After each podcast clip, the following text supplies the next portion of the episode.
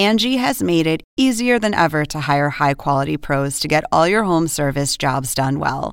Just bring them your project online or with the Angie app, answer a few questions, and Angie will connect you with local pros who match your specific needs. Or book a service instantly at an upfront price. So join the millions of homeowners who use Angie to care for their homes and get your next home service job done well. Download the free Angie mobile app today or visit Angie.com. That's A N G I.com. This is GPS, the Global Public Square. Welcome to all of you in the United States and around the world. I'm Fareed Zakaria. Today on the program, the First Lady of Ukraine. I talked to Olena Zelenska about that frequently forgotten side of war, the human toll. How are Ukrainians dealing with the destruction of their cities and towns? How are they fighting winter's cold as the country struggles to pump out heat? And can they ever return to life as normal? Also, Brazil's January 8th and its stunning similarities to America's January 6th. We'll dig into the attack on the capital in Brasilia with reporter Mac Margolis. And after California continued to be pummeled this week by rivers of rain, we'll explore the astronomical cost of climate change and wild weather that is already upon us. But first, here's my take. This week, at a summit with his Canadian and Mexican counterparts, President Biden said that the Western Hemisphere was experiencing unprecedented levels of migration, greater than any time in history. This is not hyperbole.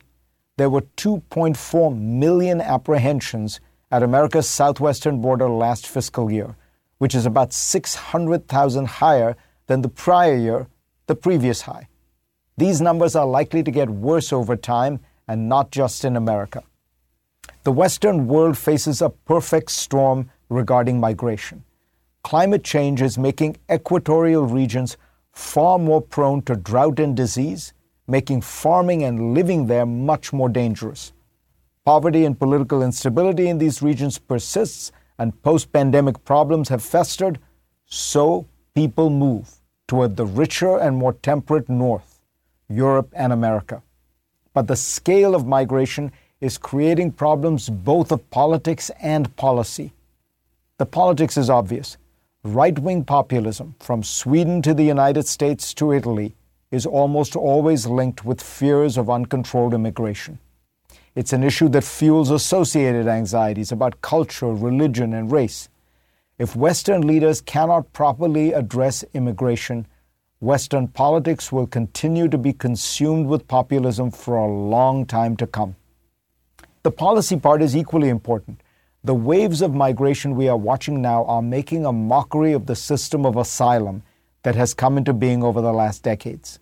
After World War II and in the wake of the Holocaust, countries vowed to welcome people who had legitimate fears for their lives. A body of international law developed that gave asylum seekers certain rights. In recent years, however, millions of people have arrived at borders claiming asylum. While some of them might be genuinely victims of targeted persecution, most appear to be economic migrants, searching for a better life, fleeing poverty and disease. Some are victims of violence and gang warfare, but the same was surely true of earlier waves of immigrants from southern Italy or Ireland. For people seeking to come to the US or France, it's only rational to cross the border however they can and then claim asylum since they are more likely to be allowed in and have a chance to stay. But these new waves have collapsed the distinction between asylum seekers and regular economic migrants. President Biden deserves credit for making an important effort to address the problem. His recently released plan tries not to reward illegal border crossing and simultaneously expands an existing parole program to include Cuba, Haiti, and Nicaragua, in addition to Venezuela. He's been criticized from both the left and the right. In this particular case, at least, this is a sign he's doing something right. In December, Rishi Sunak, the son of immigrants, announced a new policy for Britain that more directly acknowledges that the current asylum system is broken. Emmanuel Macron has also proposed some measures that try to manage migration into France along similar lines. The politics of immigration is treacherous. The American right has become almost completely opposed to immigration, having moved more sharply on this issue than any other that I can recall. There was a time that Ronald Reagan, the patron saint of the Republican Party, spoke glowingly about immigration and offered a massive amnesty to many of those living in the country illegally. These days, 70% of Republicans think high rates of immigration pose a critical threat to America. Only 18% of Democrats share that view. It's not clear that Republicans want any solution to the migrant crisis, since leaving it to fester creates problems that they can then blame on Biden. To some extent, this strategy is already working a majority of Americans now believe that what is happening at the southern border could be characterized as an invasion. The Democratic Party remains committed to immigration and immigrants, but it does not make enough of a distinction between immigrants who come into the country following laws and those who come in by crossing the border illegally. Everyone should be treated humanely, but those who follow the law and those who break it cannot be treated alike. The truth is that most Western countries need more immigrants. Even though the Federal Reserve is trying to slow the economy down, the U.S. unemployment rate is at a 50 year low.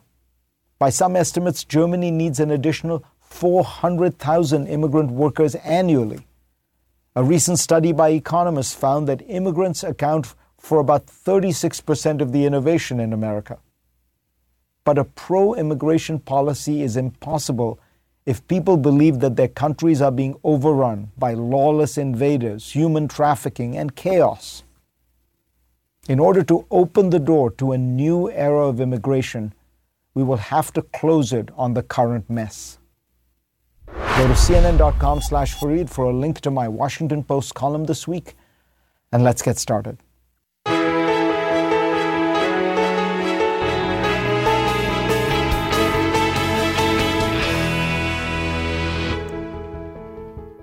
Most of the headlines you see on the war in Ukraine are about a battle for a particular town, an additional aid package from a Western country, or another round of missile strikes.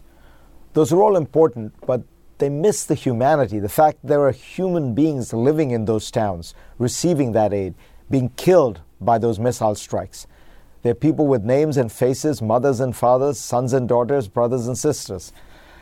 I can think of no one better to talk about the human impact of this horrible war than the First Lady of Ukraine, Olena Zelenska.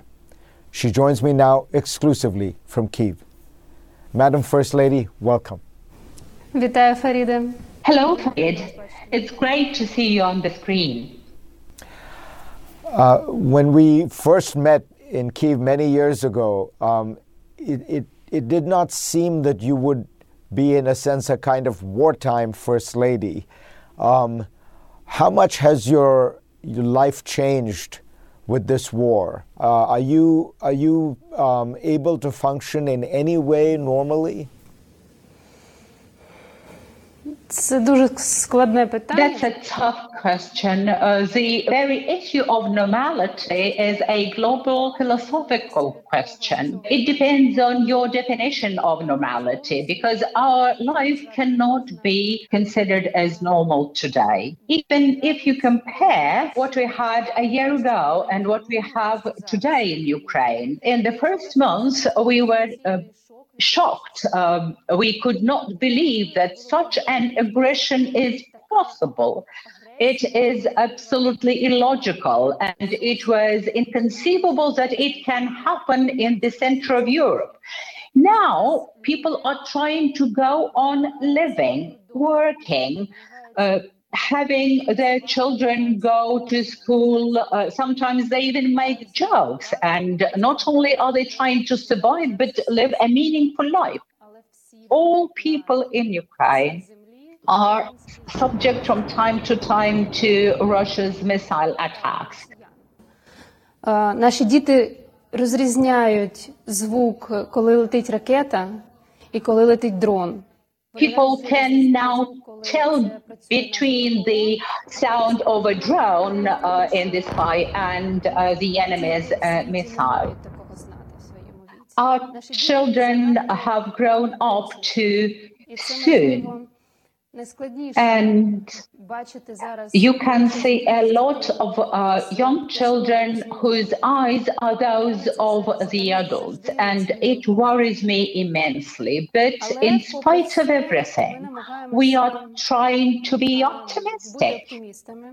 Українці прилаштовуються наразі. People are getting adjusted to the new conditions, and today people um, have got accustomed to those electricity cuts, and they find uh, new opportunities in that. And when uh, at 3 um, a.m. Uh, electricity appears, then life emerges uh, anew, and uh, people start uh, their washing machines and uh, their coffee machines. Uh, and there are a lot of people who have learned how to cook with no electricity, even having electric cookers. So this huge impact that the uh, war has had on us also has taught us a lot, and we are trying to preserve some sort of normality today. When you look at the way the Russians have waged this war in places like Mariupol, where there are some estimates that one out of every four residents uh, of that city were, were killed, uh, when you look at the bombing of civilian areas, uh, the bombing of uh, power plants to, to, to make people uh, uh, lose access to heat and electricity, uh, it seems that it is an effort to break the will of the civilian population. And it takes us back to really kind of World War II days. Um, is it, do you worry that it could succeed, that the, the, just the sheer devastation of the Russian assault uh, could break the back of some, in some of these uh, cities and some of these communities? Безперечно, вони намагаються це зробити. Of course, that's exactly what they're trying to do. I don't think they will succeed.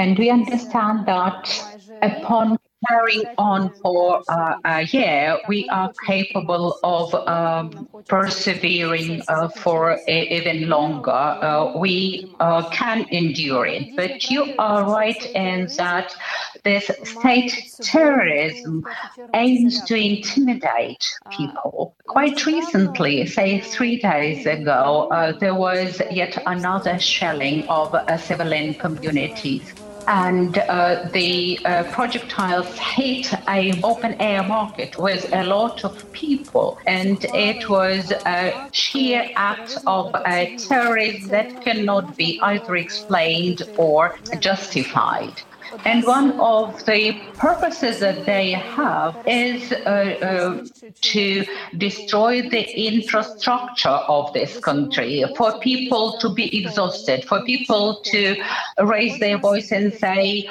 oh, we are sick and tired of uh, this war. Uh, let us negotiate. Let us bring this war to the end. But they failed in uh, this purpose. Stay with us. Next on GPS, more of my interview with Ukraine's First Lady. She's talked a lot about the children of Ukraine. I ask her about how her own children are dealing with the war when we come back.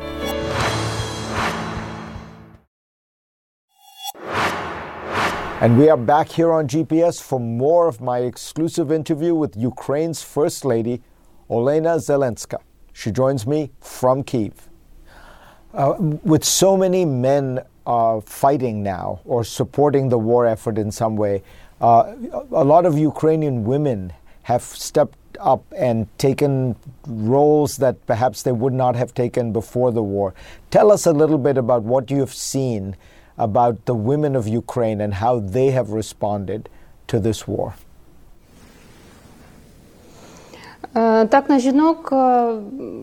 You know, uh, women have uh, taken the brunt of uh, this war in terms of ensuring that their families are okay, that their children are okay, that their children are safe. Mothers and grandmothers have stepped in to protect them. Several millions of our um, women and children have uh, fled uh, from uh, the war abroad. Uh, there are a lot of um, internal displaced people. More than 5 million Ukrainians have left their homes and now uh, reside in all regions of Ukraine. It is uh, very unusual, it is not normal, and people have to endure that as well Мені не хочеться їх відокремлювати від нашого суспільства. Наше суспільство I would not uh, actually single out women as a part of the population.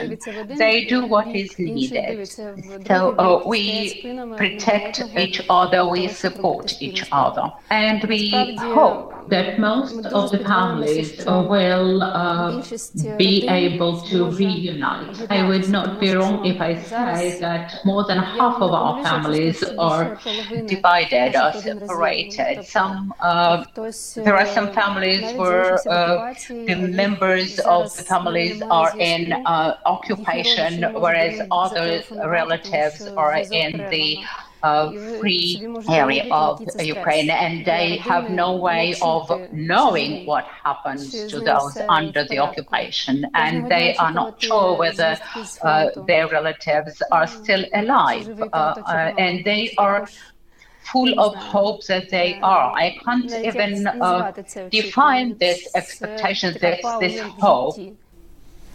You've talked, uh, Madam First Lady, about the, uh, the, the, the, special needs of children in this situation. And I was wondering, uh, you have little children yourself. How have they dealt with this? What have you told them? Uh, that when the war started, they didn't see their father for months. Uh, even now, do they understand it? Have, had, have they had to grow up very fast? Знаєте, всі діти в Україні розуміють, що відбувається. You know, all children in Ukraine understand what's going on, including mine. You cannot conceal anything from them. And we are not trying to do so because they live in the same information space as all of us. In our family, we are trying to support some no normal uh, life. Uh, mother works, children study, and that's us because uh, studies is a purpose of their life. That's what keeps your life together. Just something that does not allow you to get desperate. Я намагаюся підтримувати їх емоційно своїм спокоєм. Хоча іноді I try to um, cuddle my children to calm them, to reassure them, but the children should live their well-organized, well-structured life, and I'm trying to bring in this order into their life. I understand that sooner or later everyone uh, stops thinking that uh, they do not know what's going on and what will happen tomorrow, and whether they should put uh, a lot of effort into, say, university studies or studies at, at school. But uh, we should not be disillusioned, we should not give up. Because we know that Ukraine, after the war, will need educated uh, young people that would be restoring our country and restoring normality in the country and in our families. Uh, when I've talked to your husband about your relationship, he has always emphasized how important it has been for him and how it was very hard in the beginning when you didn't see each other. Uh, do you do you now have the ability to live a slightly more normal life where you see your husband, uh, you know, on a regular basis, uh, even daily? Щоденне сімейне життя зараз неможливе, як і в більшості I українців. can't see him daily, uh, as, as the case with many other Ukrainian families. I, uh, when I come to the office, I uh, can come uh, to see him in his office today. Even we had lunch together and we could discuss some of the family uh, matters uh, with him. Children haven't got uh, this opportunity often enough, unfortunately. Sometimes you say it's cool when your husband is a president. You can see him on the uh, TV screen and you can make sure that everything is okay with him.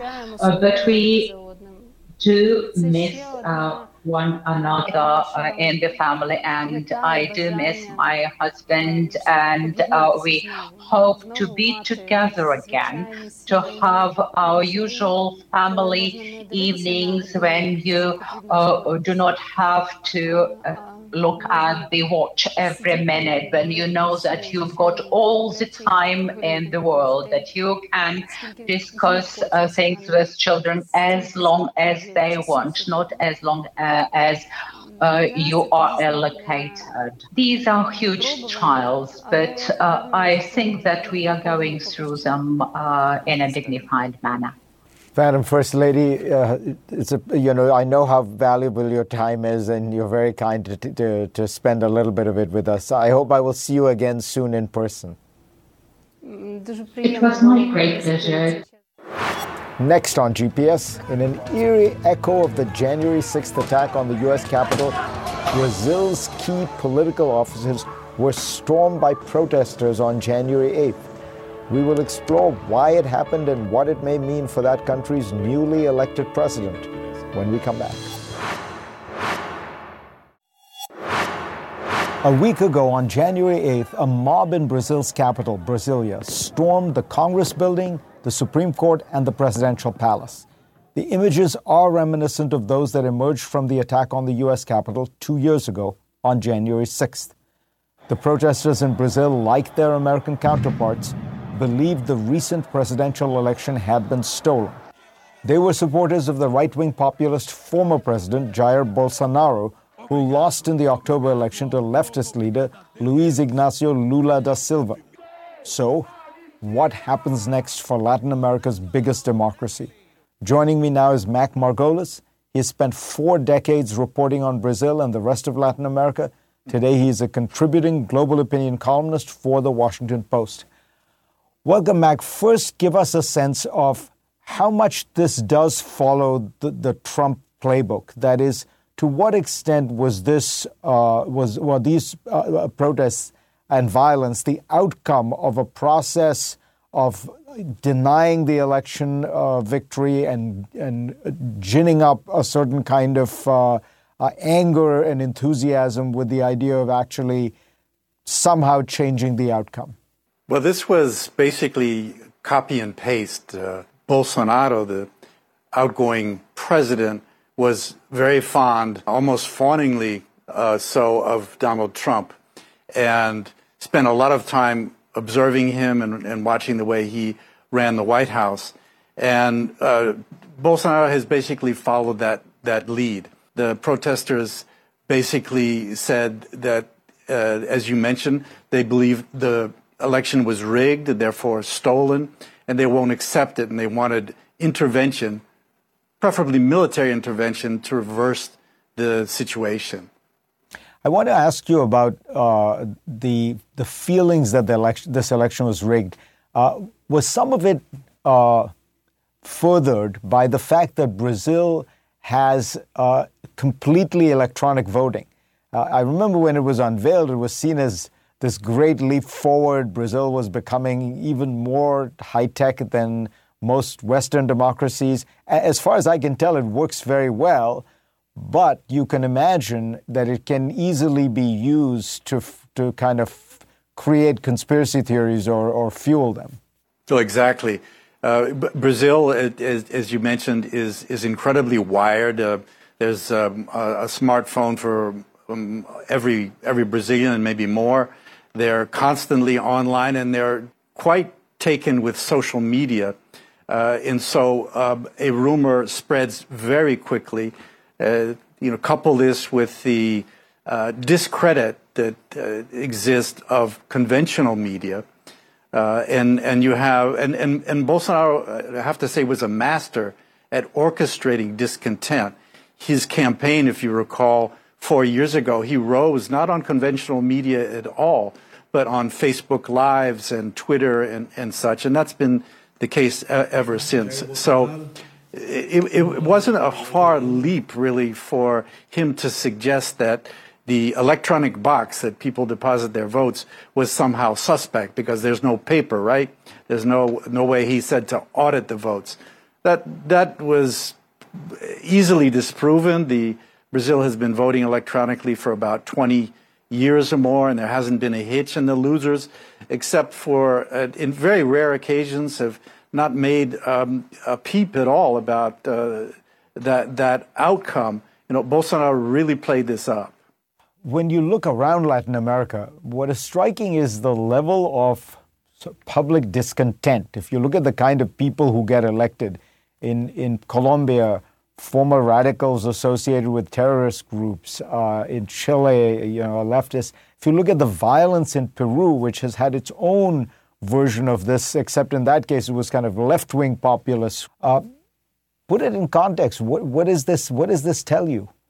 this is this is an ongoing uh, uh, drama, and I think people are, are, everywhere are trying to figure this out. Um, the easiest um, conclusion is that Latin Latin America swings back and forth uh, ideologically from right to left. That the new crop of governments that have come in tend to the left, but but in fact, I think that misses the point. This is not a new pink tide uh, that we've seen before. This is really an anti incumbent fury of a populace that is tired of the political class. The political class is discredited across the region, across the world, I suppose. But uh, they, they, they're looked at particularly uh, in, in a bad light in Brazil and, and other countries. So it doesn't take long for a president to win to, to then turn into a public enemy. Mac Margolis, always a pleasure to have you on. Thank you very much. Next on GPS, Xi Jinping has surprised the world lately, ending COVID restrictions suddenly, and then taking some unexpected steps to revive China's economy. Markets are cheering, but should they? We'll discuss after the break.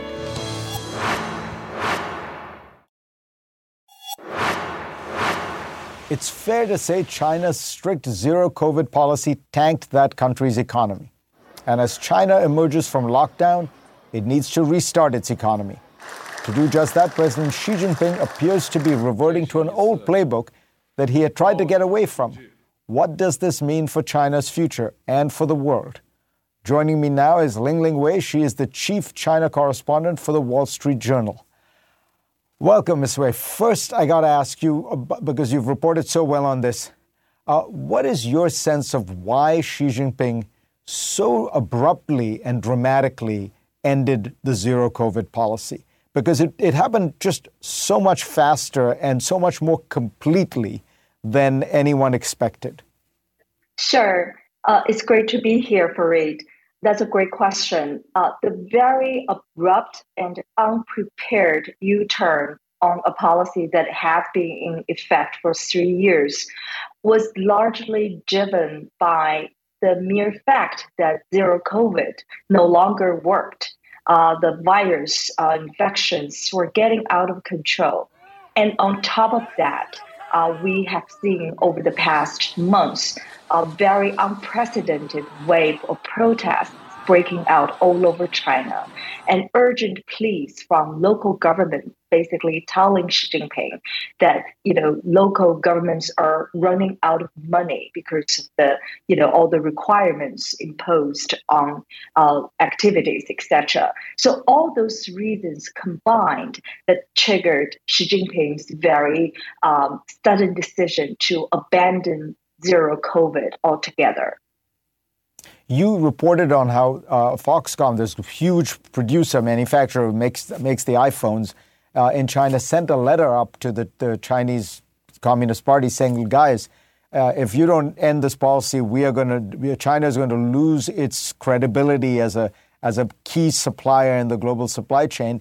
and that this seemed to have an impact. So I guess the big question is because everybody's been wondering uh, is Xi Jinping, like the old Communist Party technocrats, willing to adjust based on new data, based on information, or has he become more like Mao, a kind of emperor who does not change? And it feels to, to me like your reporting is saying that finally there seems to be some course correction taking place in Beijing there has been quite a big difference under Xi Jinping's leadership uh, compa- as compared to previous Chinese leadership. So, what is notable throughout this recent uh, you know, uh, process of abandoning zero COVID is that there has been no active policy debate over how to get out of this policy. Everybody was waiting to hear what the top guy had to say. And in terms of the course correction, I, I think jury's still out because, um, you know, uh, he definitely has unwinded some of the policies he has implemented over the past few years from, you know, the private sector crackdown, uh, the property sector, um, you know, crackdown to most recently zero COVID uh, in a bid to rescue the economy from collapsing. Uh, however, it, uh, you know, public sentiment, private sector sentiment has already been badly battered by the policies of the last few years. And, you know, based on our conversations with private entrepreneurs in China, you know, talk is cheap these days. They want to see more concrete actions. You know, will the government start fostering a new generation of Jack Ma's? Will the government, you know, really start to uh, embrace private tech sector again? And that's that's where I want to go because you know there have been, as you said, there has been a lot of uh, different talk. You have Communist Party officials saying the attack on big tech is over. There are others saying, you know, we want people to start buying uh, houses again. Uh, it, the, the, what a lot of people are wondering is is the Chinese government now just trying to get growth at any cost, or is it genuinely now uh, in favor of using the private sector and celebrating and encouraging the private sector? Uh, what we have seen so far are, are really big efforts, right? Trying to um, uh, get the economy going again. Uh, as you said, you know, getting growth at all costs. Um, but we haven't seen any genuine signs of a fundamental course correction, empowering the consumers, empowering the private sector, lessen the role uh, played by the state sector in the economy. We haven't seen any of that. Now, under Xi Jinping, for him, the uh, very big objective, policy objective, is to really fortify uh, China's economy in you know as, as China uh, engaged in this greater competition with the United States. So the policies we have seen over the past few years really have been aimed at doubling down the role of the state, the role of the government in running the economy. Um, you know, so for the long run, yes, we might see some, you know, rebound in economic activities in in, uh, in the coming months, but a lot of long-term structural issues haven't been re- resolved. Does the government uh, seem willing to spend uh, in order to get the economy moving? Yes, Fareed. That's basically the old uh, playbook right, for Beijing.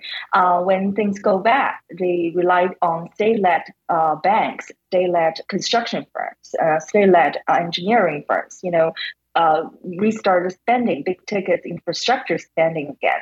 However, I would just add that you know the room for that kind of stimulus is also getting much narrower these days than say 10 or 15 years before, uh, uh, uh 15 years ago, because um, you know China's government, especially local governments, already have been too indebted, and also the return from that kind of investment is also diminishing. Lingling Wei, pleasure to have you on. Thank you very much for having me.